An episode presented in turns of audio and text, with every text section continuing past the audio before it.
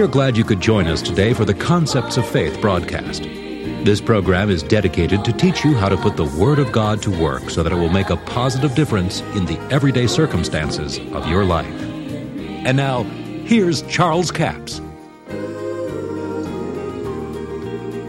Welcome to the Concepts of Faith broadcast. Uh, my daughter Annette is with me today. Uh, we're going to talk about the power of words. And uh, turn there and read from Romans ten.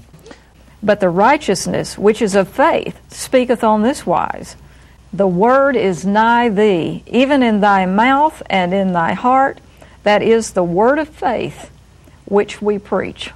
Yeah. Now, he says the word is as close to you as getting it in your mouth and speaking it into your heart. The word of promise. It's first in your mouth, then it gets in your heart. Now, that's where it works. Faith works in the heart. If you read a couple verses down, for with the heart man believeth unto righteousness, and with the mouth confession is made to salvation. In other words, you can believe with your heart and be born again, so you confess Jesus is Lord. But if you want deliverance, preservation, and healing, get your mouth in motion, speaking, quoting, and proclaiming what the Word said about you. And that's what these little God Creative Power booklets are for. They're workbooks. You confess the Word until it gets on the inside of you, and it creates an image there. Well, there's two different manners of speaking I've heard you say before, and one of them, of course, is speaking the Word and commanding and taking dominion with your Word, and speaking the Word that causes things to change. But before you get to that point, normally, you need to take your own words, your own tongue, your own mouth, and say God's Word until it builds the faith on the inside of you, till you reach that point that you believe that what you're saying has come to pass. So there's two different things there. There's the yeah. speaking the Word into your heart, and then building up to a level of faith, and then speaking forth the Word of faith that changes things. Yeah.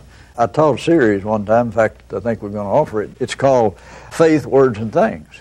God's Word produces the faith for the things that He's given you in the promise. So you confess the Word, say what the Word says, because faith cometh by hearing, and by the way, it comes more quickly if you hear yourself saying it, giving voice to God's Word. It gets in your spirit much quicker. Then it produces faith for the things that God has given us. And Second Peter chapter one says He's given us all things that pertain to life and godliness. Well, that didn't leave a whole lot out, did it? I mean, everything pertaining to life and godliness He's already given, belongs to you, but it's like your bank account. You're never going to benefit from it unless you make a demand on it. How do you make a demand on your bank account? You write a check. It's called a demand note. You demand, and because it's your money, they'll give it to you. But you can't talk them out of it. You go down to the bank and tell them, if my money's not too busy, I'd like to get one hundred dollars. Well, they say, well, sign a check. No, I won't sign that. It's my money, isn't it? Yeah, it's your money. Well, give me one hundred dollars. No, there's certain ways you go about withdrawing that fund. And you could leave that in the bank for years and benefit nothing from it unless you make a demand on it. In the same way concerning the promises of God. God's already given it, belongs to us. It went into effect when Jesus died, and He was the testator. He's the only fellow that made out a will, died to put it into effect, rose from the dead to make sure it's carried out like He said. Anyway, it's, I get excited. I'll give you time talking just a minute. Go ahead. Good preaching. But anyway, that word gets in your heart when you speak it out of your mouth, and it does something with the human spirit that nothing else does. It creates the image inside. And once you can see it, you can live out the reality of it. But you have to build that image with the Word. Well, I know I can remember back before you understood these principles, even as a child, I remember the times when the crops weren't producing well.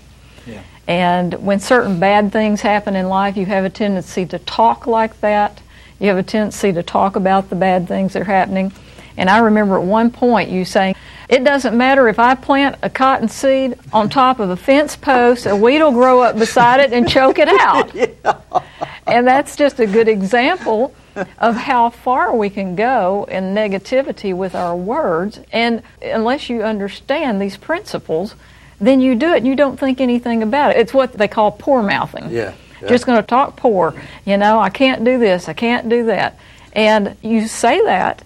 You might not have had that attitude first, but you had a crop failure, and then you started saying it, and you started talking about it. You went and sat down with the farmers at the cafe, and they were all talking about it. You joined in with them, and the Bible says if any two or three on earth agree, it's touching anything, and y'all all agreed. And so that's what you put in your heart. So when you got a hold of this, then you had to reprogram all that you'd put in your spirit. It took weeks and months and years on some things. I remember my Uncle Joe, my favorite uncle, was in that restaurant one day, and it's raining, been raining for days, and everybody, all the farmers back there poor-mouthing, you know. One of them says, if it don't quit raining, I'm going to go rob a bank. And Uncle Joe said, if it doesn't quit raining, I've already robbed one. You know, he wasn't going to be able to pay his loan off. But uh, we all grew up in that, and I had to unlearn that stuff because I got so poor I couldn't pay attention talking that way. Before I got a hold of this word and confessed it and got it on the inside of me, like Jesus said, if you abide in me and my words abide in you, ask what you will, say what you will, pray what you will, and it shall be done. But I had the devil's word in me. It don't make any difference what I do. It won't work out anyway. If I plant my cotton that deep, turn cold and rain.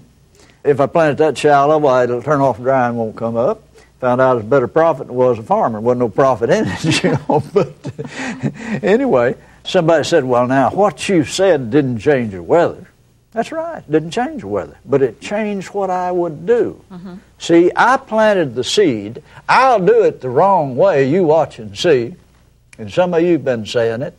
If I ever get under pressure, I make the wrong decision. Yes, and you always will, as long as you say that. Jesus said you can have what you say if you believe and doubt not in your heart. And the more you say it, the more you believe it, the more you believe it, the more you say it. It feeds on itself. And that negativism will destroy your ability to progress in any direction because it's like walking into an elevator on the first floor. You punch number one, you're going to stay there a while. Mm-hmm. You got to call for what you don't have. And somebody said, well, you just got to say it like it is. No, you don't. The Bible says, say it the way you want it. Say to the mountain, be removed. Talk to the mountain. Don't talk about it, how it's hindering you. But anyway, when I got a hold of this and started saying some of those things, I realized what caused my problems in finances back there years before. Because when I would say, I'll plant it the wrong depth and it won't come up. What I said didn't affect the weather, but when I got ready to plant, I started thinking, now, what am I going to do? Am I going to plant shallow or deep? I felt led to plant it deep because it's going to turn cold and rain. I don't know that, but my spirit led me, not the Holy Spirit, because of the seed I planted. I'll do it wrong. So it said, find a way to cause him to do it wrong. So I am thinking about it, and I just feel like I ought to do it this way. And did it that way is exactly wrong, just like I said. Mm-hmm. Isn't it amazing? Jesus knew what he's talking about. Yeah, it is amazing. And when I began to change that, and it took a while to change it. If you remember, we'd catch each other. Sometimes I'd catch Peggy, and sometimes I'd catch you, and then y'all would catch me, and she was on the other foot then. Yeah, for a while, it was all a matter of, I, I, don't say that, don't say that. You know, Mom, of course, would catch us, and she'd say, do you really want that to happen? Watch what you're saying. Yeah, one day I said, we ought to tape a key under the bumper on the car because one of us is going to lock the keys in the car. She said, I'm not. Oh, I wanted to slap her, you know. I mean, it, it didn't leave anybody but me. About a week later, I locked the keys in the car, just like I said. It takes you a while to learn this stuff. But this word is practical for the application in your everyday life. Jesus said, if ye abide in me and my words abide in you, ask what you will and it shall be done. All things, whatsoever you ask in prayer, believing you shall receive. So we're only limited to what we can believe based on the authority of the Word of God. One of the things I think that happens to people, like probably happened to you, is when you get into that negative frame of mind, you really believe all those things. You have actually attached yourself to those beliefs that bad things are going to happen. And so there's a process where the first thing you've got to do is give it up. Give up the idea that you're going to always make the wrong decisions. Right. Because we become attached to our ideas and our beliefs because we've had them so long. Well, I failed the past ten years. What's going to make the next ten years different? What's going to make the difference is giving up that idea and taking on God's idea. And God's idea and God's Word says that you can and you will make the right decisions as you declare His Word and speak what He says. And that's that process of changing the heart. Yeah. Changing all that stuff that was in the heart about making the wrong decisions. You know, being a farmer for twenty-nine years, I learned some things about it. The seed has dominion over the soil. Soil has no choice but to produce whatever you plant in it. And that's what Jesus talked about in the parable of the sower. He said, the heart of man likes soil. It'll produce anything you plant in it. And he said, the sower soweth the word. Then in another place he said, when anyone heareth the word of the kingdom and understandeth it not, then cometh the wicked and takes away that which was sown in his heart. The key phrase there is understand it not. If you don't understand it, somebody will talk you out of it. It doesn't necessarily need to be the devil. It could be some well-meaning church member that doesn't understand it. But if you get that word in your heart and you understand it and you know why you're confessing the word, it'll change your life. That's right. Well, there's so much in Proverbs about the power of your words and having what you say. Proverbs thirteen two says, a man shall eat good by the fruit of his mouth, but the soul of the transgressors shall eat violence. He that keepeth his mouth keepeth his life. You can actually lose your life by the words that you say. It says, but he that openeth wide his lips shall have destruction. Yeah. So what you say can help make your life better or worse. You may say, well, I don't believe that I am healed. I don't believe that I am successful. I don't believe things are going to be better. If you can't believe it, you don't have the faith, then just shut up. Confess the word. If you can't believe anything at this point, just don't say anything. Just zip it until you do say enough of the Word of God. Make confession of God's Word till it gets in your heart, and then you can believe it. That's right. Man said to me one time, he said, I'm just dying to go to Israel. I said, if I was you, I wouldn't go. He that keepeth his mouth keepeth his life. And the way he's speaking, uh, I didn't even want him to go over there because he's already prophesied death. You can tap the tree of life or you can tap the tree of death. Proverbs tells us, death and life are in the power of the tongue. They that love it shall eat the fruit thereof. He that keepeth his mouth keepeth his life.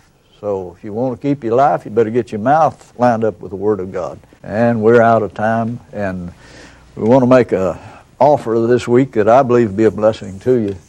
Well, this is one of my favorite series. It's called Words, Faith, and Things. And it's two C Ds for twelve dollars plus four dollars shipping and handling. And you can call our toll-free number at one eight seven seven, three nine six, nine four zero zero or go to w w w dot charles capps dot com. And these two C Ds are some excellent teaching, talking about how your words can affect the things in your life to either bring what you need or to change any circumstance. Words, faith, and things. God's Word produces the faith for the things that God has already given you. See, no, I'm not talking about trying to get something God doesn't want you to have. God's Word produces the faith for the things that He's already given us, belong to you. But you have to make a demand on it by faith. Faith demands what belongs to us based on the authority of the Word. You're only limited to what you can believe based on the authority of the Word of God.